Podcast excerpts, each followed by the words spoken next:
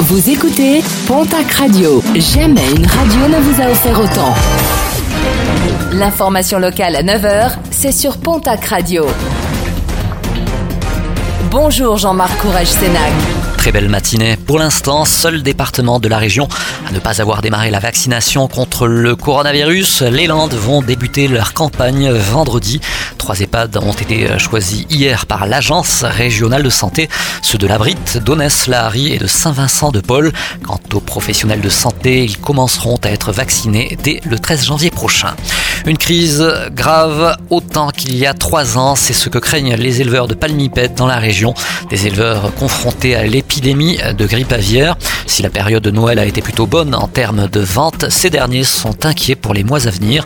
Des éleveurs qui se sentent impuissants et qui demandent à l'État de renforcer les actions et les aides pour limiter la casse.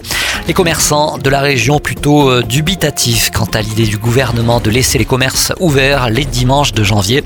Une solution envisagée pour rattraper les pertes causées par la crise sanitaire et à laquelle le ministère de l'économie est plutôt favorable. Une période jugée trop calme et donc pas assez rentable par les commerçants pour mobiliser leurs équipes en travail dominical.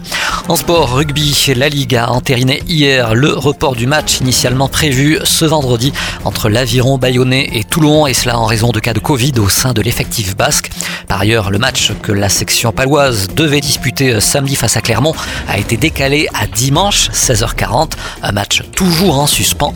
La Ligue reste en effet dans l'attente des analyses qui doivent déterminer si, là encore, c'est la souche anglaise du Covid dix-neuf qui circule au sein de l'effectif palois.